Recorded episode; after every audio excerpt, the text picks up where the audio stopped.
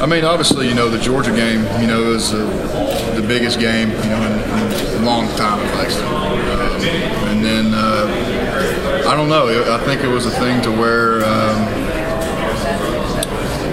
I don't know, man, I stumped me on that one. But, uh, you know, it was a pretty hard loss, you know, going into it because, you know, we worked, like I said, going back to our preparation, we, we prepared, you know, the same way we would for any other team. And, obviously, you know, Coach Smart, you know, and, and his team did a great job preparation, you know, as well. And uh, you know, they came out and uh, you know they got that win, and then went to Tennessee, and uh, the wheels kind of fell apart there.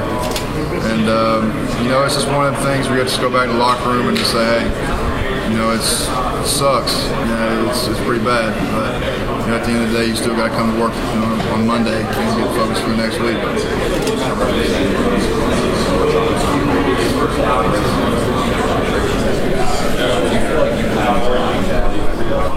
I mean, I, I, just I'm just out there being me, and uh, you know, I, I, play for Coach Stoops. You know, he's a big motivating factor who I play for and why I play, because he believed in me when nobody else did, and he gave me an opportunity, you know, to come here and play for my state. So. I mean, uh, actively out there thinking about it, no, but I'd say somewhere in the deep back of my consciousness, yeah, I'd say that's probably got something to do with it. I consider that I thought you about as a career choice. I was like, yeah, you, you, damn right I considered it. I would want to do this, but uh, no, it wasn't. A, it wasn't a thing for me. I, I wouldn't. Uh, uh, I didn't. I, I, don't think I had a good enough season, you know, last year to be able to uh, to go and make a career in the NFL right now. I think I'm nowhere near. I was this is my first year last year, being able to start and just to be able to home what college football is in the SEC. So I think the NFL be too big of a step last year, but you know now I'm a year older.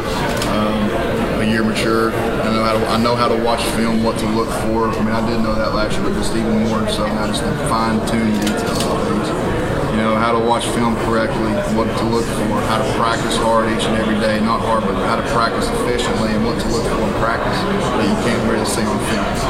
Um, you know, so for me to come back for the senior year and for this group of guys, it's, uh, it's special, and I can't wait.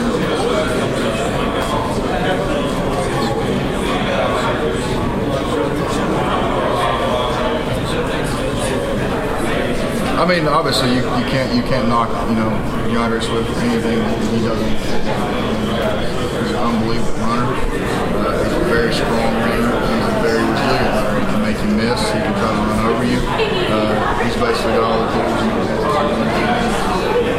after that after that Georgia loss, you know, we went back and said, you know, here's how we fix it. You know, just move it. Put it past us. We obviously how we always have a. Uh, a Monday meeting coming in from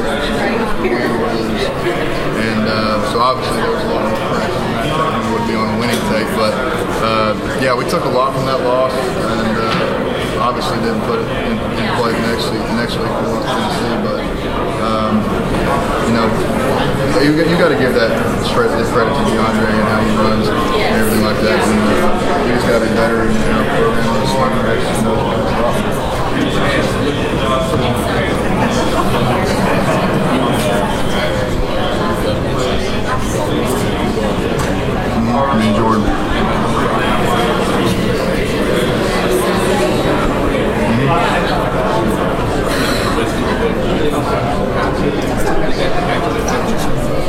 I mean, obviously, it affects you uh, to a certain point because you do only have one hand that they're trying to wrap up and uh, tackle players like D'Andre Swift with one hand. You know, it's, it's going to be really, really hard. You know what it was compared to two hands. Still pretty hard with two hands, but with one hand, uh, it's almost impossible. You know, it's something that you have to adjust with. It's just like uh, when something happens on the field. Maybe they maybe they come out and throw some stuff that we haven't seen before. Well, you got to make an adjustment on the fly and learn how to adjust and you know overcome. So I had to learn you know how to adjust on the fly and overcome with this hand injury. You know how to take on blocks a different way, how to tackle a different way, things like that. And uh, you know I just adapted with it.